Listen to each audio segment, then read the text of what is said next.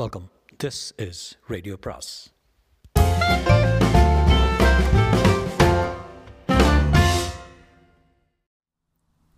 சுஜாதாவின் திசை கண்டேன் வான் கண்டேன் பாகம் நான்கு. அந்த உப்பு காகித குரலை ஒன் டுவெண்ட்டி ஒன் பயன்படுத்தினால் அதில் ஏதோ செடக்ஷன் கவர்ச்சி இருக்கிறதாக லைப்ரரியில் தகவல் வந்திருந்ததால் அதை தனிப்பட்ட வாய்ஸ் அன்வாய்ஸ்ட் சிந்தசைசரில் கலந்து கொடுத்து வரீங்களா கண்ணா என்றபோது அதை செவி மடுத்த சுந்தரமூர்த்திக்கு ஏற்பட்டது கொலை நடுக்கமாக புலகாங்கிதமாக தெரியவில்லை. இருந்தும் மிகுந்த காதலுடன் வா சங்கமலாம், என் பக்கத்தில் வந்து உட்காரு என்று புதிய வெல்வெட் படுக்கையை தட்டி காதலித்து பார்னு வைரமுத்து காசட் கேட்டிருக்கியா நீயே என்றான். லைப்ரரியில் தேடணும் என்றது செங்கமல வடிவில் இருந்த நூற்றி இருபத்தொன்று. அதெல்லாம் இருக்கட்டும், எப்போ செக்ஸ் வேணும் உனக்கு சொல்லிடு, கொஞ்சம் லூப்ரிகேட் பண்ணி வைக்கணும். இதை கேட்டு சுந்தர இதை கேட்டு சுந்தரமூர்த்தி அதிர்ந்து என்ன சொல்கிற செங்கமலம், இது ஜோக்குன்னா நல்லா இல்லை. ஜோக் இல்லை செங்கமலம், அழகான பெண் என்பதை இது நாள் வரையில் ஆன அத்தியாயங்களில் எங்கே சொன்னோம் என்று ஞாபகம் இல்லை. நூற்றி இருபத்தொன்னின் இயந்திர மனசையே கவரக்கூடிய அழகுள்ளவள், பாரிக்கும் அந்த வடிவத்தின் எஸ்தட்டிக்கின் மேல் சபலம். அதனால்தான் இத்தனை தூரம் நோரா கிரகத்திலிருந்து வேறு காரியமாக வந்தவர்கள் உதவி செய்து கொண்டிருக்கிறார்கள். இருவரும் செங்கமலம் சுந்தரமூர்த்திக்கோ சுந்தரமூர்த்திக்கோ மணிக்கோ லாயக்குதல் இல்லாதவள் என்று அபிப்பிராயம் கொண்டிருக்கிறார்கள் என்பதை வாசகர்கள் அறிவார்கள். அதை பற்றிய அத்தியாயம் பின்னால். இப்போது செங்கமலம் வடிவத்துக்கு மார்ஃப் ஆகியிருந்த நூற்றி இருபத்தொன்று என்னும் அயான் எக்ஸ்சேஞ்சர் இன்டர்கேலக்டிக் மாடலுடன் சுந்தரம சுந்தரமூர்த்தி என்னும் மாப்பிள்ளைக்கு நடந்தது என்ன என்பதை சென்சார் மனம் நோகாமல் சொல்ல வேண்டியது பண்பாடு. மேலும் இந்த கதையை பல சிறுவர் சிறுமியர் படிக்கவும் நேரலாம். அவர்களுக்கு இனிவரும் பேராக்கள் புரியாமல் போகலாம். செங்கமலத்தின் அந்தரங்க அமைப்பை அறிவான் சுந்தரமூர்த்தி. விளக்க அனுச்சிடலாமா என்றான். சரி, அதனால் என்ன, எனக்கு இன்ஃப்ராரெட் சாரி எனக்கு இன்ஃப்ராரெட் சென்சர் இருக்குது என்றால் என்றது நூற்றி இருபத்தொன்று. இதை முழுவதும் கவனிக்காமல் சுந்தரமூர்த்தி இல்லை விளக்கு இருக்கட்டும், எனக்கு சில சந்தேகங்கள்லாம் இருக்குது செங்கா என்றான் விஷமமாக கண் சிமிட்டி. என்ன சந்தேகம் சொல்லு என்றது. சில அவயங்கள் எங்கெங்கே இருக்குன்னு. அவயவங்கள் யூ மீன் பார்ட்ஸ், அங்கங்கள், பாகங்கள், அதுக்குன்னு தீர்த்துட்டா போச்சு. உதாரணத்துக்கு மூக்கு எது என்றான் குறும்பு புன்னகையுடன். இது என்றால் செங்கமலம் மூணு வயசு குழந்தையை போல தொட்டு காட்டி. கண்ணு, இது கண்ணு, காது, கழுத்து செங்கமலம் காட்ட. நெஞ்சு, நெஞ்சுன்னா ஹார்ட்டாக மார்பா, ரெண்டாவது சொன்னியே அது என்றான் தன் கர்ச்சிஃபுனை சுவைத்து கொண்டு. இதான் என்று நெஞ்சின் மேல் கை வைத்து சொல்ல பார்க்கணுமே மறைச்சிருக்கே என்றான் மேற்படி கைக்குட்டையை விரலில் சுற்றி திருகி கொண்டு. அதுக்கென்ன என்று உடனே தன் கை குங்கும நிற சோழியை பட்டன் பட்டனாக நீக்கி போட்டு பார்த்துக்குங்க, உங்களுக்காக தான் எல்லாம். சுந்தரமூர்த்தி நாக்கு உலர்ந்து கண்கள் ஒரு சூரியகாந்தி அளவுக்கு விரிய. தொட்டு பார்க்கணுமே என்றான் மெதுவாக. இதை தப்பாக அர்த்தம் பண்ணி கொண்டு நூற்றி இருபத்தொன்று அதுக்கென்ன என்று தன் இரண்டு இரண்டு மார்பையும் கழற்றி அவன் கையில் கொடுத்து ஐம் சாரி அந்த அறையில் கேட்ட அலறல் பக்கத்து தெருவில் உள்ள அனைவரையும் எழுப்பிவிட்டது. அப்படியே சுந்தரமூர்த்தி சாய்ந்து படுத்தவன் தான். பாரி, ராத்திரி பூரா மூர்த்தின்னு மூர்த்தின்னு கூப்பிடுறேன், எழுந்திருக்கவே இல்லை என்று பாரிக்கு மெசேஜ் கொடுத்தது. இப்போ என்ன பண்ணுறது, கதவை தட்டி தாய் தந்தைக்கு தகவல் சொல்லு என்றான் பாரி. என்ன ஆயிருக்கும், கேட்டது தானே கொடுத்தேன். அப்படியெல்லாம் கழட்டி இருக்கக்கூடாது, இயற்கைக்கு விரோதம். அங்கே என்ன ஆச்சு வடபழனியில்? இங்கே நாமளாக தான் முதலிரவு நடந்துகிட்ருக்கு. பாத்தியா எப்படி செய்கிறாங்கன்னு. எனக்கு அதில் இன்ட்ரெஸ்ட் இல்லை, வெரி ப்ரிமிட்டிவ். எனக்காக பார்த்து கொஞ்சம் அஞ்சல் பண்ணேன், சும்மா ஒரு க்யூரியாசிட்டிக்கு தான். நூறா போனதும் புஸ்தகம் எழுதலாம், அது எதுவும் எத்திக்கலாக படலை. பிளானட்டே அழிக்க போகிறோம், இதில் என்ன எத்திக்கது. பாரி அப்போ பாரு என்று அந்த வடபழனி ஹோட்டல் அடுத்த அறையின் காட்சிகளை மில்லி மீட்டர் அளவுக்கு வரிசையில் டிஜிட்டல் டிஜிட்டைஸ் பண்ணி ஒற்றை வடை தெரு அருகில் இருந்த அந்த சந் அந்த சத்திரத்துக்கு அனுப்பினான். மணி படுக்கை அருகே உட்கார்ந்து கொண்டு ஒரே ஒரு மைனர் சங்கிலி போட்டுக்கொண்டு கல்யாணத்து மாலையை ஒவ்வொரு ரோஜாவாக பிரித்து படுக்கையில் தேவி போல சம்மணம் கட்டிக்கொண்டு உட்கார்ந்திருந்த செங்கமலத்துக்கு அர்ச்சனை பண்ணி கொண்டிருந்தான். அவ்வப்போது அவள் கால் விரல்களில் ஒன்றை சுவைத்து கொண்டிருந்தான். நிஜ சல்லாப மாதுரிய விதிர் பர்த்தசித கச்சப்பை மந்தஸ்மித பிரபாபூர மஜ்ஜத் காமேச மனசாய. என்னது லலிதா சஹஸ்ரநாமம் சொல்கிறான் என்றது ஒன் டுவெண்ட்டி ஒன். இவங்க மனித ஜாதி காமம் என்னும் போர்வையில் மயக்கத்தில் என்ன தான் செய்வாங்கன்னு சொல்ல முடியாது. இவங்க கடவுள்களுக்கு ஏற்பட்டதை மனுஷஸ்துதிக்கு பயன்படுத்துவாங்க. அதற்கு தகுந்தாற் போல சங்கமலவும் கையை தேவி போல வைத்து கொண்டிருந்தால் ஷீ இஸ் பியூட்டிஃபுல் என்றது ஒன் டுவெண்ட்டி ஒன். போகிறதுக்குள்ளே பொண்ணை கணக்கு பண்ணுவோம் வாத்தியாரே, எனக்கு ஒரு ஐடியா தோணுது. அதெல்லாம் ஒரு ஐடியாவும் இல்லை, நீ என்ன பண்ணுற, விடியற வர அந்த வடிவத்தில் இருந்துட்டு அம்மாக்கிட்ட கொஞ்சம் அழுதுட்டு நான் சொல்கிற பிளான் படி புகார் கொடுத்துட்டு பீச் பக்கம் அந்த பள்ளம் இருக்குது பாரு அங்கே வந்துடு. இங்கேருந்து கொடைக்கானல்ங்கிற இடத்துக்கு போகிறோம், அங்கே தான் லொக்கேட்டர் வைக்க போகிறோம். அத்தனை சீக்கிரமாகவா செங்கமலத்தை ஒரு முறையாவது ஷாட் ஆப் என்று பாரி தொடர்பை துண்டித்தாள். அதிகாலை விடியும் முன் செங்கமலம் நூற்றி இருபத்தொன்று, அம்மா அம்மா என்று கதவை தட்டியது. அதன் கைவளைகள் உடைந்திருந்தன. என்னடி இத்தனை சீக்கிரம் என்று அவள் தாய் கேட்க, தெரியலம்மா, அவர் என்னமோ மலங்கு மலங்க பண்ணுறார், மொழியே சரியில்லைம்மா. அம்மா எனக்கு என்னவோ அவருக்கு ஏதோ ஃபிட்ஸ் வரும் போல் இருக்குது, பயந்தாப்பில் இருக்கார், சரியாக சொல்லாமல் கல்யாணம் பண்ணி வச்சுட்டாங்க போல தான் இருக்குமா, எனக்கு உள்ளமெல்லாம் பதறதுமா, உள்ளம் எப்படி பதறும் பாரி என்று மனதுக்குள் கேட்டாள். அதெல்லாம் கேட்காத, சொல்லிக் கொடுத்ததை சொல் என்று செய்தி அனுப்பினான் பாரி. பயப்படாத என்று சுந்தரமூர்த்தியை எழுப்பி பார்த்தார்கள் இருதரப்பு பெற்றோரும். சுந்தரமூர்த்தி கண்களில் அதிக பயத்துடன் வேண்டாம் எனக்கு வேண்டாம் எனக்கு தொட வேண்டாம் என்று சொல்லிக்கொண்டே இருந்தார். என்ன சுந்தரமூர்த்தி, கழட்டியே கழட்டியே கொடுத்துட்டான், வேண்டாம் இப்படியே அது பொருத்திருக்கும்னு, இது பெண் இல்லை மெஷின், ஏதோ மெஷின். என்னங்க அது, நான் உங்கள் செங்கமலம் வைரமுத்து கவிதையெல்லாம் கேட்டிங்களே. ஐயோ வேண்டாம் தொடாத என்று சுந்தரமூர்த்தி அவனை கண்டதும் இன்னும் அலற தொடங்கினான். வாங்க ரூர்கேலா போகலாம், கல்யாணம் வேண்டாம், எல்லாம் எல்லா பாகமும் தனித்தனியாக கழட்டி கொடுத்துட்டா, ஐயோ பொண்ணு இல்லை இது. என்னப்பா சொல்கிறார் சுந்தரு, இது நம்ம செங்கா உன் மாமன் மக, இல்லை இல்லை இது பிசாசு. செங்கமலம் தன் தாயை நோக்கி, இப்படியே ராத்திரிலேருந்து சொல்லிக்கிட்டு இருக்காருமா, என்ன பண்ணுவேன். செங்கமலத்தின் தாய் சுந்தரமூர்த்தியின் தந்தையிடம், என்னங்க உங்கள் பிள்ளைக்கு முன்னமே இப்படி ஃபிட்ஸ் வருமா. ஃபிட்ஸா, யார் சொன்னது, உங்கள் பொண்ணு தான் ஏதோ பயப்படுத்தியிருக்கா. என் பொண்ணுக்கு எதுவும் இல்லை, உங்கள் பையனுக்கு தான். வேண்டாம் விரல் வேண்டாம் கழுத்து வேண்டாம். என்னதான் பிள்ளை பெற்றவங்க உறவுக்காரங்களா இருந்தாலும் இப்படியா ஏமாத்துறது, யார் ஏமாத்துறது, வாய அடங்கி பேசு. இப்போ எதுவும் ஆகலை. செங்கா வாமா, என்னம்மா நடந்தது. ரெண்டு பேரும் கட்டிக்கிட்டு படுத்தோமாம்மா. இல்லைம்மா இல்லைம்மா கிட்டவே வரமாட்டேங்கிறாரு, பயந்து ஒரு மூலையில் உட்காந்துட்டு விடியற வரைக்கும் அங்கேயே இருக்கிறாரு. வேண்டாம் வேண்டான்னு சொல்கிறாரு, என்ன வேண்டாம்னு சொல்ல மாட்டேங்கிறாரு. விரல் வேண்டாம், நகம் வேண்டாம், மூக்கு வேண்டாம், காது வேண்டாம். சுந்தர் என்னவோ ஆயிடுச்சு, விபூதி அடித்தா சரியாக போயிடும், வீட்டுக்கு போகலாம், ரூர்கேல போகலாம், கல்யாணமும் வேண்டாம், எழவும் வேண்டாம். அம்மா என்று நூற்றி இருபத்தொன்று தாய்மேல் சாய்ந்து அழுதது. என் செல்வமே அழாத, அந்த கல்யாணம் நடக்கலைன்னு வச்சுக்கோ, வியாதிக்கார மாப்பிள்ளைய உன் தலையில் கட்டுறதுக்கு வந்தாங்க, தப்பிச்சம்மா. யாருக்கு வியாதி, உன் புருஷன் தான் வியாதி வந்து செத்தான், உன் தொல்லை தாங்காமலே செத்தான். பாருங்கள் எனக்கு கெட்ட கோபம் வரும், மாப்பிள்ளை குறைய மறைச்சு கல்யாணம் பண்ணி வச்சது கேஸ் போடலாம், அந்தாலும் இம் இம்பார்ட்டண்ட்டு. அம்மா அதுக்குத்தாம்மா மணி மாதிரி நல்ல பையனாக பார்த்து கல்யாணம் செஞ்சு வைன்னு அடிச்சுக்கிட்டேம்மா. மோசம் போனேனே மோசம் போனேனே என்று செங்கமலத்தை அறைக்கு வெளியே அழைத்து வந்தாள் அன்னை. இப்போ கூட மோசம் போகலேம்மா, மணியை கூட்டி வந்துடலாமே. என் செல்வமே என்னாச்சு சொல்லு. படுக்கையில் பால் பழம் எல்லாம் நல்லா தான் ஆரம்பிச்சிது, அப்புறம் அவர் என்ன பண்ணார், விளக்க போட்டுக்கிட்டு ஒவ்வொன்றா காட்டுன்னாருமா, கண் எங்கே மூக்கு எங்கே காட்டுனது தப்பாம்மா. அதில் என்ன தப்பு, தொட்டு பார்க்கணும்னாரு, சரி பாருங்கன்னு தந்தேன், தப்பாம்மா, அதெல்லாம் சகஜம்தானே. அப்போ அலறுனாரு பாருமா, கேட்டது சென்ட்ரல் ஸ்டேஷனில் இன்ஜின் சப்தம் நினச்சிக்கிட்டு சும்மா படுத்துக்கிட்டேன், அப்புறம் நீ கூப்பிடவும் தான். அப்போ மணியை அந்த மணியை கூட்டி வரவா. அமெரிக்க கேன்சல் அதிகாரி கவுன்சில் அதிகாரி இப்போது ஐஸ் ஹவுஸ் கடற்கரை பள்ளத்தை கிளிக் என்று ஃபோட்டோ எடுத்து திஸ் இஸ் ஸ்ட்ரேஞ்ச் என்று மற்றொரு கோணத்தில் ஃபோட்டோ எடுத்து அதை வாஷிங்டனுக்கு ரிப்போர்ட் அனுப்பினார். அதிகாலையில் பாரி கடற்கரையில் வந்து சேர்ந்தபோது நடக்கப் போவதை எதிர்பார்க்கவில்லை. நூற்றி இருபத்தொன்று அவ்வழியே வந்ததும் அதன் மேல் ஏறிக்கொண்டு கொடைக்கானல் என்னும் இடத்துக்கு போவதாக உத்தேசித்திருந்தான். இந்த உத்தேசம் நிறைவேறா வண்ணம் இரண்டு சமாச்சாரங்கள் தடுத்தன. ஒன்று, அமெரிக்க உணவகத்திலிருந்து பாரியை பிடித்து வர அனுப்பப்பட்ட பாபா சிங் என்னும் ஒற்றன். இரண்டு, நூற்றி இருபத்தொன்னின் விபரீத ஆசை. இவை இரண்டையும் பற்றி கீழ்வரும் சில பத்திகளில் பேசலாம்.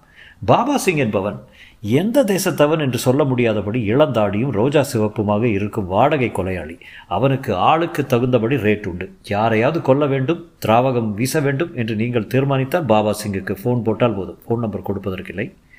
பாபா சிங்கை ஈரானியன் என்று சொல்வார்கள், இஸ்ரேலியன் என்று சொல்வார்கள். அவன் என்ன ஈயனாக இருந்தாலும் சென்னை சொன்ன காரியத்தை துப்புரவாக செய்யக்கூடியவன் என்பதில் ஐயப்பாடு இல்லை. பாபா சிங்குக்கு இந்த உத்தரவு கான்சல் மூலம் அல்லது அமெரிக்க உளவு ஸ்தாபனமான சிஐஏ மூலம் கிடைத்தது. யாரை கொண்டு தீர்க்க வேண்டும் என்பது இதற்கு சென்னை கான்சல் அலுவலகத்தை அணுகுமாறு பணிக்கப்பட்டிருந்தான். பாபா சிங் அண்ணா சாலையில் இருக்கும் கான்சல் அலுவலகத்துக்கு நெருங்க அவனிடம் இரண்டாம் காரியதரிசியால் ஒரு ரிப்போர்ட் கொடுக்கப்பட்டது. அதில் இவ்வாறு எழுதியிருந்தது: விண்வெளியிலிருந்து ஓர் உயிரும் அதன் வாகனமும் சென்னை கடற்கரையில் இறங்கி இருக்கக்கூடியதாக சாத்தியக்கூறு நிச்சயம் உண்டு. இங்கே பார்த்தவர்களை கேட்டதில் ஆச்சரியமான ஒற்றுமையுடன் வாகன வடிவில் வந்து இறங்கிய இடம், இவை பற்றிய வர்ணனை பல பலதரப்பட்ட மக்களிடமிருந்து கிடைக்கிறது. இறங்கிய இடத்தில் பள்ளமும் இருக்கிறது. அண்மையில் நியூயார்க் பகுதியில் நிகழ்ந்த சம்பந்தங்களை பொருத்தி பார்க்கும்போது இந்த விஜயம் நிஜம் என்று முடிவெடுக்க தோன்றுகிறது. ஏனவே இந்த ஆபத்தை முளையிலேயே கிள்ளிவிட வேண்டும். அந்த உயிரினம் கடற்கரைக்கு வரும்போது அதை கொன்று விடுவது நாட்டின் உலகத்தின் பத்திரத்துக்கு நல்லது என்று எழுதியிருந்தது. இதை யாராவது பார்த்துருக்காங்களா என்று பாபா சிங் கேட்டான். பார்த்தவர்கள் சொன்னார்கள், அது சுமார் ஏழு அடி உயரம், தலையில் ஆண்டனா குச்சி இருக்குமான். மனுஷன்தானே, மனித ஜாதி இல்லை, இதுவரை மனுஷங்களை தான் கொண்டிருக்க. ஏதாவது தனிப்பட்ட ஆயுதம் வேண்டுமா? வேண்டாம், கைகள் போதும். இவ்வாறு பாபா சிங் என்பவன் பாரியை கொன்றுவிடும் உத்தேசத்துடன் கடற்கரைக்கு வந்தது முதல் சிக்கல். இரண்டாவது, நூற்றி இருபத்தி ஒன்றின் சபல புத்தி. முதல் இரவின் போது செங்கமலம் ரிமோட் ஒளிக்காட்சி மூலம் படுக்கையில் புன்னகை மட்டும் அணிந்து வீற்றிருக்க மணி அவளை தேவி உபாசனை செய்தது நூற்றி இருபத்தொன்றுக்கு ஒரு விதமான கிறக்கத்தை உண்டு பண்ணியிருந்தது. அதனால் அனுபவம் எப்படி இருக்கும் என்று பார்க்க அதற்கு ஒரு ஆசை அல்லது ஆர்வம் ஏற்பட்டு விட்டது. எனவே அது ஒரு காரியம் செய்ய தலைப்பட்டது. பாரியை கூப்பிட்டது. பாரி, காலையில் கடற்கரைக்கு வர்றதுக்கு முந்தைய ஒரு வேண்டுகோள். என? எனக்கு இன்னொரு மார்ஃப் வேணும். எதுக்கு? இதை அப்புறம் சொல்கிறேன். என்னவாக? மணியாக. என்ன? பாரி இப்போது புரிந்து கொண்டு, புரியுது நீ என்ன விஷயம் விஷமம் உத்தேசமாக வச்சுருக்கேன்னு புரியுது. மணியாக வேஷம் மாறிட்டு செங்கமலத்தை கணக்கு பண்ண உத்தேசம் அதானே? அதில் என்ன தப்பு பாரி? இந்த உலகத்து விதிகளின்படி தப்பு. நமக்கு இந்த உலகத்து விதிகள் செல்லாதே. இருந்தாலும் ஒரு மார்ஃபை இப்படி நம்ம மிஷினுக்கு உதவாமல் விரயம் பண்ணுறது நம்ம சட்டப்படி குற்றம், தண்டனையும் கிடைக்கும். என்ன ஒரு வாரம் மௌனமாக இருக்க சொல்லுவாங்க, அவ்வளோதானே பாரி? இப்போ என்ன இந்த விபரீத ஆசை? அந்த உணர்ச்சி எப்படி இருக்குன்னு தெரிஞ்சுக்கணும். உருப்படவே மாட்டேனி. ஊருக்கு போனது உன்னை டிஸ்போசலுக்கு அனுப்பி ஆகணும். ரொம்ப தொந்தரவு உன்னோட. என்ன பண்ணுறது? சுய புத்தியை கொடுத்துட்ட. அதனால் சிந்தனை, ஆசை, பாசம் எல்லாம் வந்துடுது. மோகத்தை கொன்று விடு, அல்லால் என்ற மூச்சை நிறுத்திவிடு என்று இங்கே இவங்க கவிஞர்களில் ஒருவர் பாடியுள்ளார். இப்போ என்ன, ஒரு மார்ஃப் வேணுமா? ஆமாம், தயவு செஞ்சு எடுத்துக்க. காலையில் வந்து அங்கே வந்துடு. செங்கமலம் வடிவில் இருந்த நூற்றி இருபத்தொன்று வெளியே வந்தபோது மாப்பிள்ளை வீட்டார் சத்திரத்தை காலி பண்ணிவிட்டு போய்விட்டார்கள். வெளியே வந்து பெண்ணின் பெண்ணை செங்கமலத்தின் தாய் பார்த்தாள். மணியை கூட்டிகிட்டு வரையாமா என்றாள் பரிவுடன். இப்போது நூற்றி இருபத்தொன்று பாரி இப்போ என்ன சொல்கிறது என்று சேனலில் கேட்டது. சொல்கிறத சொல்லு. சரிம்மா, அப்படியே செய்கிறேன். சரிம்மா, அப்படியே செய்கிறேன். மாப்பிள்ளைக்கு ஃபிட்ஸ் வந்து அதை எங்கிட்ட மறைச்சி வச்சு மணிதான் இந்த இக்கட்டில் இருந்து காப்பாற்றணும். சொல்லுமா, என்ன செய்யணும்? நான் கேட்குறேன், செங்கமலத்தை கல்யாணம் செய்துக்குவியாப்பான்னு. அதுக்கு என்ன பதில் வரும்? அதுக்கு என்னம்மா, கரும்பு தின்ன கூலியா? செங்கமலம் என் என் கமலம் இல்லையா என்று நூற்றி இருபத்தொன்று பாரி சொல்படி. அவனை மாதிரி இளைஞர்கள் தான் இந்த சமுதாயத்துக்கே வேணும்மா என்றபோது, அப்போது நான் வரேம்மா, அவன் கூட்டி வந்தாடுறேன், போயிட்டு வாடி கண்ணு, கடவுள் புண்ணியத்தில் தப்பிச்ச நீ. நூற்றி இருபத்தொன்று வெளியே வந்ததும் பாரி என்ன ஹோட்டல் சொன்னேன் என்று ரகசிய சேனல் பாரியை கேட்டது. வெங்கடேஸ்வரா லாட்ஜு. ரெண்டு பேரும் நிம்மதியாக தூங்கிட்டு இருக்காங்க. வடபழனி வெங்கடேஸ்வரர் லாட்ஜுக்கு சென்று சென்றபோது மணி களைப்புடன் படுத்திருந்தாள். முகத்தில் ஒரு விதமான அசட்டு சிரிப்பு பாக்கி இருந்தது. அருகே செங்கமலம் சுருட்டி கொண்டு படுத்திருந்தாள். அப்போது ஐந்து மணி இருக்கும். மணி நூற்றி இருபத்தொன்று வந்த சப்தம் கேட்டு எழுந்து விட்டாள். அவனுக்கு காபி சாப்பிட வேண்டும் போல இருந்தது. அதனால் தூக்கத்தில் இருந்த செங்கமலத்திடம், கதவை சாத்திக்க, நான் போய் ஒரு காஃபி அடிச்சுட்டு வரேன் என்று அறையை விட்டு கிளம்ப, போகாதீங்க என்று அவளை தன் கைகளுக்கு இடையில் கூப்பிட்டாள். என்னவா? வா வா பெல்லா, வந்து படுத்துக்க, கட்டிக்கிட்டு வந்துடுறேன் என்று சொல்லி சென்றவன் உடனே கதவை தட்டினான். யாரு என்றாள் செங்கமலம். நான் தான் மணி, பெல்லா கண்ணு என்றது நூற்றி இருபத்தொன்று. அதுக்குள்ளே வந்துட்டியா? அதுக்குள்ளே. செங்கமலம் கதவை திறக்க நூற்றி இருபத்தொன்று கதையை உள்பக்கம் தாளிட்டு விட்டு செங்கமலத்து அருகே வந்து உட்கார்ந்து, இப்போ தான் வரேன் என்றது. வா வந்து என்னை கட்டிக்க மணி. பெல்கண்ணு ஜூல் குட்டி தேன்பாகு அதுக்கு என்ன கட்டிக்கிட்டா போச்சு என்றது நூற்றி இருபத்தொன்று. பிற்பாடு செங்கமலம் அப்பா என்று பெருமூச்சு விட்டு எழுந்தபோது, மணி இதில் இத்தனை சமாச்சாரம் இருக்குதா, திகட்டுது என்றாள். சற்று நேரத்தில் தூங்கி போனாள். காப்பி குடித்துவிட்டு மணி திரும்பி வந்தபோது கதவை திறந்த செங்கமலம், எங்கே எத்தனை தடவை போயிட்டு போயிட்டு வருவ பெல்லா என்று கேட்டது மணிக்கு சற்று வினோதமாக இருந்தது. இதனிடையில் நூற்றி இருபத்தொன்று மீண்டும் கடற்கரைக்கு வந்துவிட்டது. என்ன, எப்படி இருந்தது அனுபவம்? சூப்பர் பாரி, நீ அதை ஒரு முறை ட்ரை பண்ணிப்பாரு. எனக்கு இந்த அனுபவம் எப்போ ஆயிடுச்சு. முதல்ல அந்த இந்த மணி உருவத்தை மாற்றி டிமார்ஃப் பண்ணிக்க என்று சொல்லத்தான் விழைந்தான் பாரி, ஆனால் விதி விளையாடி விட்டது. இப்போது அவர்களை துரத்தி தூரத்திலிருந்து கவனித்துக் கொண்டிருந்த பாபா சிங் அவர்களை அணுகினான். மிஸ்டர், மேட்சஸ் இருக்குமா? சாரி, நான் சிகரெட் குடிக்கிறதில்ல. அப்போ நீங்கள் உறிஞ்சுறீங்களே, இது என்ன? Argon stick. பாபா சிங் அதை சட்டென்று பிடுங்கியது மட்டுமல்லாமல் மணியின் வடிவத்திலிருந்து நூற்றி இருபத்தொன்னை சட்டென்று ஒரு பிச்சுவா கத்தி வைத்து கழுத்தில் பதித்தான். இதற்கு பாரி தயாராக இல்லை. ஒரு அடி எடுத்து வச்ச இந்த ஆளு காலி செத்தான் என்றான். பாரிக்கு அது கொஞ்சம் சங்கடமான வேலை. ஆர்கான் உறிஞ்ச வேண்டிய வேலை. அது இன்னும் பத்து செகண்டுகள் உறிஞ்சப்படாவிட்டால் பாரி ஸ்லீப் மோடில் போய்விடுவான். அதன் விளைவாக நூற்றி இருபத்தொன்னு ஸ்லீப் மோடுக்கு நழுவிவிடும். விளையாடதப்பா, கொடுத்துற மாட்ட, அட கொடுறானா என்றான். பாரிக்கு தன் சூப்பர் சிந்தனைகளுக்கு ஒழுங்குபடுத்த வேண்டிய வேலையும் கட்டாயம் வந்துவிட்டது. அதற்கு அவன் ஆர்கான் உறிஞ்சியே ஆக வேண்டும். மிக மிக சக்தி வாய்ந்த நூற்றி இருபத்தொன்னை பழைய வடிவத்துக்கு மாற்ற அதற்கு டிமார்ஃப் ஆணையும் பாரிதான் கொடுக்க வேண்டும். அதுவரை நூற்றி இருபத்தொன்று மணி ரூபத்தில் தான் இருந்தாக வேண்டும். சிக்கல். இடையே இரக்கமற்ற பாபா மணியின் கழுத்தில் கத்தியை வைத்து கீற உள்ளே இருந்து வெளுப்பாக திரவம் ஒழிந்தது. அது நூற்றி இருபத்தொன்னின் பாலிஸ் பாலிசிந்த் என்னும் திரவம். பாரி, ஏதாவது செய் பாரி, பாரி ஏன் பேச மாட்டேங்கிற, என் ஹைட்ராலிக்ஸ் பாழாயிரும். ஆர்கான் ஆர்கான் என்றான் பாரி. யோ, அந்த குச்சியை அவன்கிட்ட கொடுத்துறியா? அது இல்லைன்னா அவனால் செயல்பட முடியாது என்று நிஜத்தை சொல்லுது நூற்றி இருபத்தொன்று. அப்படியா செய்தி என்று பாபா சிங் என்னும் கொட்டா கெட்டகாரியன் அந்த அந்த ஆர்கான் ஸ்டிக்கை பத்திரப்படுத்தி வைத்தான் தன் பனியனுக்குள். ஆர்கான் ரிஃப்ரெஷ் கிடைக்காமல் பாரி பாரி தடுமாறி தடுமாறி பாபா சிங்கை அணுக அவன் லேசாக பாரியின் மண்டையில் தட்ட பாரி ஸ்லீப் மோடில் நழுவி விழுந்தான்.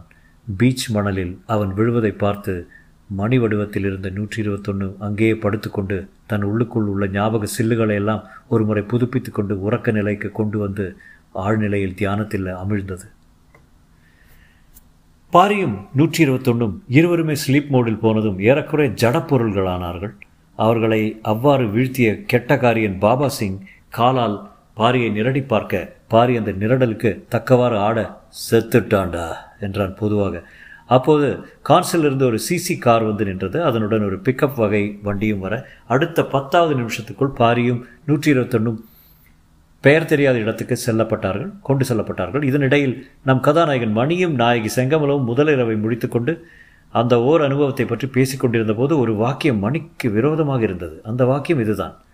நல்லாவே இருந்தது பெல்லா, அதுவும் ரெண்டாவது தடவை காலையில். ரெண்டாவது தடவையா? ஆ, அதான் நீ காஃபி சாப்பிட போகணுன்ட்டு உடனே வந்து சேர்ந்த பாரு, அப்போ நடந்தது இன்னும் நல்லா இருந்தது. நான் காஃபி சாப்பிட போய் திரும்பி வந்தேனான்னு? ஆமாம், பின்ன எதற்கு ஆரம்ப நாளிலே அபிப்பிராய வேதம் என்று மணி சும்மா இருந்து விட்டாலும் தக்க சமயத்தில் அதை விசாரிக்க வேண்டும் என்று தீர்மானித்தான். அவன் மண்டைக்குள் சின்ன உறுத்தல். பாரியும் நூற்றி இருபத்தொன்றும் ஒரு கோடவுனுக்கு கொண்டு செல்லப்பட்டார்கள். வாஷிங்டனுக்கும் சென்னைக்கும் நிறைய செய்தி பரிமாற்றம் நிகழ்ந்ததும் அவசர அவசரமாக டெல்லி எம்பசி மூலம் ஒரு சி நாற்பது விமானம் சென்னை காமராஜ் விமான நிலையத்தில் இறங்க அனுமதி கொடுக்கப்பட்டது. அந்த விமானம் சில மணி நேரங்களில் வந்திறங்கியது. நூற்றி இருபத்தொன்னும் பாரியும் இன்னும் ஸ்லீப் மோடில் தூக்கம் போலத்தான் படுத்திருந்தார்கள். அவர்களை பரிபூரணமாக மூடிய ஆம்புலன்ஸ் வண்டி ஒன்றில் விமானத்துக்கு மாற்றப்பட்டார்கள். இது பூமியில் நிகழ்ந்தது. இதே சமயம் நோரா நேரம் முப்பத்தி ஆறு பதினெட்டுக்கு பாரியிடமிருந்து ஹெல்த் மெசேஜ் வராத காரணத்தால் அந்த கிரகத்தை சேர்ந்த விஞ்ஞானிகளின் அவசர கூட்டம் கூட்டப்பட்டது. நோராவில் யாரும் அதிகம் பேசுவதில்லை. ஒரு விவே பயணி பயணிடம் விண்வெளி பயணியிடமிருந்து குறிப்பான நேரத்தில் ஆட்டோ செய்தி வரவில்லை என்றால் துரிதகால சேவை பிரிவுக்கு தக தகவல் சென்று அவர்கள் உடனே கூடி அடுத்து நடக்க வேண்டிய காரியத்தை பார்ப்பார்கள். வளவளவென்று பேச மாட்டார்கள். அதுவும் பாரியின் மிஷன் முக்கியமானது. அதனால் உடனே செய்ய வேண்டியதை கவனித்தார்கள். ரெட் அலர்ட் நிலைக்கு பாரி வந்து விட்டதால் அவனை காப்பாற்ற மற்றொரு கப்பல் அனுப்ப வேண்டும். அதற்கு உபகுப்தர் என்ற சிறு கடவுளை தேர்ந்தெடுத்தார்கள். இந்த உபகுப்தரை முந்தைய அத்தியாயம் ஒன்றில் சந்தித்திருக்கிறோம். அவருக்கும் பாரிக்கும் சின்ன தகராறு வந்தது வாசகர்களுக்கு நினைவிருக்கலாம். உபகுப்தர் சந்தோஷமாக பாரியை காப்பாற்ற வேண்டிய வண்டியை எடுத்துக்கொண்டு புறப்பட்டார். அதற்கு முன் பாரியை உசுப்பை இரண்டு முறைகள் பயன்படுத்தி விட்டன. பாரியுடன் மற்ற தொடர்பும் கிடைக்க விட்டாதால் விட்டா விட்டால் அதில் கேலக்சியின் ஆபத்துக்கான ஆபத்துக்கால ஒரு மில்லிமீட்டர் அலைவரிசையில் ஸ்டாக் செய்தி அனுப்பி பாரியை மண்டையை திறக்க முயற்சி செய்து பார்த்து விட்டு கூப்பிட்டார்கள். பாரி பாரி இது பாரியின் மண்டைக்குள் எங்கேயோ ஒலித்தபோது பாரி அட்லாண்டிக் மகாசமுத்திரத்தில் அமெரிக்க மிலிட்ரி விமானத்தில் இருந்தான். விஞ்ஞானிகளும் டாக்டர்களும் சூழ்ந்து கொண்டு பாரியை நூற்றி இருபத்தி ஒன்றையும் ஆராய்ச்சி செய்ய தொடங்கிவிட்டார்கள். முதலில் மூச்சிருக்கிறதா என்று பார்த்தார்கள். இருப்பதாக தெரியவில்லை. மார்பில் கை வைத்து பார்த்தபோது நிசப்தமாக இருந்தது. பின் ஒரு சின்ன சில்ல ஸ்கா ஸ்கேல்பல் கத்தி வைத்து நூற்றி இருபத்தொன்று கீறி பார்த்தார்கள். நூற்றி இருபத்தி மணி வடிவத்தில் இருப்பதால் வாசகர்களுக்கு நினைவிருக்கலாம். அவ்வாறு கீறினதால் மஞ்சளாக சிலிக்கோன் திருவம் தான் குழகுழவென்று கசிந்தது. பாரியையும் கீறி பார்த்தால் எதுவும் வழியவில்லை. அப்புறம் அந்த ஆர்கான் ஸ்டிக்கை பற்றிய பேச்சு வந்தது. பாபா சிங் அதை அவர்களிடம் ஒப்படைத்து விட்டு இதை அடிக்கடி மூக்கில் வச்சு உறிஞ்சி கொண்டிருந்தான் என்று சொல்லியிருந்தான். அதை ஒரு விஞ்ஞானி பரிசோதித்து பார்த்து நோக்கத்துடன் அந்த குச்சி போன்ற வஸ்துவை பாரியின் மூக்கில் காட்டினார். பாரிக்கு ஒரு ரிஃப்ரெஷ் கிடைத்து உடனே கண் விழித்தான். அப்போது விமானத்தில் சலசலப்பு ஏற்பட்டது. விழித்து விட்டான் விழித்து விட்டான் எல்லாரும் பாரியை சூழ்ந்திருக்க பாரி சுற்றுமுற்றும் பார்த்து ஹலோ எங்கே நான் என்றான். அருகே மணியும் படுத்திருப்பதை பார்த்தான். டாக்டர் ஓப்பன்ஹைமர் என்ற விஞ்ஞானி ஹலோ நீ யார் என்றார். நான் பாரி, நோரா கிரகத்தை சேர்ந்தவன். ஆண்ட்ரோமேடா கேலக்சியிலிருந்து வந்திருக்கிறோம். உன் வாகனம் எங்கே என்றார். இதோ அருகில் இருக்கிறது. இது மனிதன் அல்லவா? மனிதன் இல்லை, மணியாக மார்ஃபான நூற்றி இருபத்தொன்று intergalactic navigating tachyon engine. உங்களுக்கு சொன்னால் புரியாது. இப்போது பாரிக்கு நூற்றி இருபத்தொன்னுக்கு ரிஃப்ரெஷ் கொடுத்து விட நூற்றி இருபத்தொன்று எழுந்து நான் எங்கே இருக்கிறேன் என்றது. அமெரிக்க மிலிட்ரி விமானத்தில் என்றார் ஓப்பன்ஹைமர். பாரி என்ன செய்யலாம்? யார் இவர்கள்? இரு ஐயா, எங்களை இந்த கணம் இந்த விமானத்திலிருந்து இறக்காவிட்டால் நீங்கள் எல்லாரும் பேராபத்தில் இருக்கிறீர்கள். என்ன ஆபத்து? நீங்கள் அனைவருமே அழியக்கூடிய ஆபத்து. நான் இன்னும் பத்து செகண்டுக்குள் டிமார்ஃப் செய்ய போகிறேன். மார்ஃப் என்றால் உருமாற்றம். என் வாகனம் பழைய உருவத்துக்கு திரும்ப வேண்டியிருக்கிறது. பார்ப்போம் என்றார் புன்னகையோடு முட்டாள்தனமாக. பாரி மணியை அருகில் வைத்துக்கொண்டு நூற்றி இருபத்தொன்று டிமார்ஃப் என்றான். அடுத்த கணம் நூற்றி இருபத்தொன்று பழைய ரூபத்துக்கு வந்தது. அந்த பழைய ரூபம் அந்த விமானத்தின் அலுமினிய கவரிகளை பீரிட்டதால் விமானம் தாறுமாறாக பறக்க ஆரம்பித்து பாரி நூற்றி இருபத்தொன்னில் புகுந்து கொள்ள மிச்சமிருந்த அனைவரும் அட்லாண்டிக் மகாசமுத்திரத்தில் விழுந்தார்கள். அந்த சில் விமானம் ஒரு கொழுந்தாக வெடித்தது. பாரி தன் வண்டியில் ஜன்னல் வழியே இந்த சோகத்தை பார்த்து கொண்டிருந்தவர் சச்சே சொன்னேன் என்றான். பாரி என்ன செய்யலாம்? எனக்கு செங்கமரத்தை ஒரு முறை பார்த்து டாட்டா சொல்ல வேண்டும் என்றது ஒன் டுவெண்ட்டி ஒன் விஷமமாக. கொடைக்கானல் போக வேண்டும் என்று சொன்னேன். இதே சமயம் ரேடார் திரைகளிலும் விஹெச்எஃப் மானிட்டர்களும் நூற்றி நூற்றி இருபத்தொன்னின் போக்கை கவனித்துக் கொண்டிருந்த ஆப்ரேட்டர்கள் திரையில் கொட்டை பாக்கு போல நூற்றி இருபத்தின் பெம்பம் தெரிவதை பயத்துடன் பார்த்து கொண்டிருந்தார்கள். இந்த அமானுஷ்யமான சக்தி வாய்ந்த விமானத்தை அழிப்பது சம்பிரதாய ஆயுதங்களின் யத்தனத்தில் முடியாது என்று தீர்மானித்தார்கள். அணு ஆயுதம் போ போட்டு வெடித்தால்தான் உண்டு. வாஷிங்டன் வெள்ளை மாளிகை ஃபோன் போட்டு பேசினார்கள். அங்கே ஒரு அவசர கூட்டம் கூட்டப்பட்டது. இதை அறியாமல் ஒன் டுவெண்ட்டி ஒன் உற்சாகமாக பறந்து கொடைக்கானலுக்கு சென்று கொண்டிருந்தது. கொடைக்கானலில் நீங்கள் கால்ஃப் மைதானத்தை பார்த்திருப்பீர்கள். அதன் பக்கத்தில் ஏரிக்கரையும் ஆழமான புல்தரையும் இருந்தன. டீசல் வேன்களில் சாரி சாரியாக வந்து இறங்கிய டூரிஸ்டுகளின் அகஸ்மத்தான மணியும் செங்கமலமும் இருந்தார்கள். அவர்கள் முதலிரவுக்கு பின் ரயில் டிக்கெட் வாங்கிவிட்டு செங்கமலத்தின் தாயால் வழி அனுப்பப்பட்டு ரயில் ஏறி பஸ் பிடித்து மட்டக்குதிரை மேலேறி போட் பொட்டி கேமராவில் ஃபோட்டோக்கள் பிடித்து கொண்டு பொதுவாக சந்தோஷமாக இருந்த அதே சமயத்தில் நூற்றி இருபத்தொன்னின் மேல் ஆரோகணித்து பாரியும் வந்து சேர்ந்தான். முக்கிய குறிக்கோள் தக்க இடத்தில் ஒரு லொக்கேட்டரை வைத்துவிட்டு கொஞ்சம் ஒதுங்கி கொண்டால் நோராவுக்கு தகவல் சொன்னதும் அவர்கள் ஒரு அன்ஹைலைட்டர் மூலம் பூமியை ஒரு ஒரு பார் செகண்டில் தகர்த்து விட்டால் இன்டர் கேலக்டிக் மேம்பாலம் கட்ட ஏதுவாக இருக்கும். இதற்காக சற்று ஒதுக்குப்புறமாக சோலார் ஆராய்ச்சி சாலையின் அருகே அவர்கள் இறங்கும் தருவாயில் அந்த பெண்ணை மேலே இருந்து தன் லேசர் பார்வையால் நூற்றி இருபத்தொன்று பார்த்தது. பாரி ஹையா, செங்கமலவு மணியும் வந்திருக்காங்க. அப்படியா, எங்க என்றான் பாரி. அவங்க இருவரும் அருவிக்கருகே கோடா கேமராவில் சுள் சுள் என்று ஃபோட்டோ எடுத்து கொண்டிருக்க ஒரு முறை போய் அவங்கள பார்த்துட்டு வந்துடலாமா போகிறதுக்கு முன்னாடி? இல்லை ஒன் டுவெண்ட்டி ஒன் நம்ம வந்த வேலையே வேற.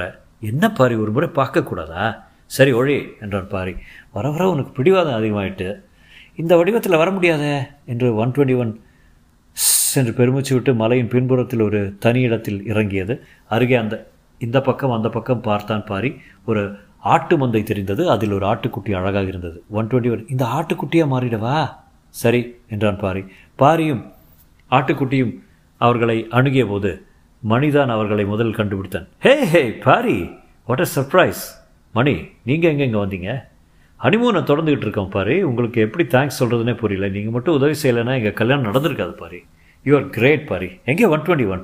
ஆட்டுக்குட்டி அழகல்ல என்று செங்கவலம் அதை வாங்கி தன் மார்போடு அணைத்து கொண்டான். மே என்றது ஒன் டுவெண்ட்டி ஒன் பரவச நடுக்கத்தில். வேணுமா ஆட்டுக்குட்டி? கொஞ்சம் நேரம் வச்சுக்க மணி, எனக்கு கொஞ்சம் சர்வே வேலை இருக்கு. பாரி செக்யூர் சேனலுக்கு சென்று ஒன் டுவெண்ட்டி ஒன் கொஞ்ச நேரம் இவங்களோட இரு, எங்கேயும் மாட்டிக்காத. என்னவா என்னதான் நான் போய் சர்வேயை முடிச்சுட்டு லொக்கேட்டரை பொருத்திட்டு வந்துடுறேன் என்றான். நீ இப்போ வாத்தியாடுற, நான் பார்த்துக்கிறேன் என்றது ஒன் டுவெண்ட்டி ஒன். பாரி அப்சர்வேட்டரியை நோக்கி நடக்க ஆரம்பித்தான். அதே சமயம் ஒரு ஹெலிகாப்டர் கொடைக்கானலை அணுகியது. தொடரும்.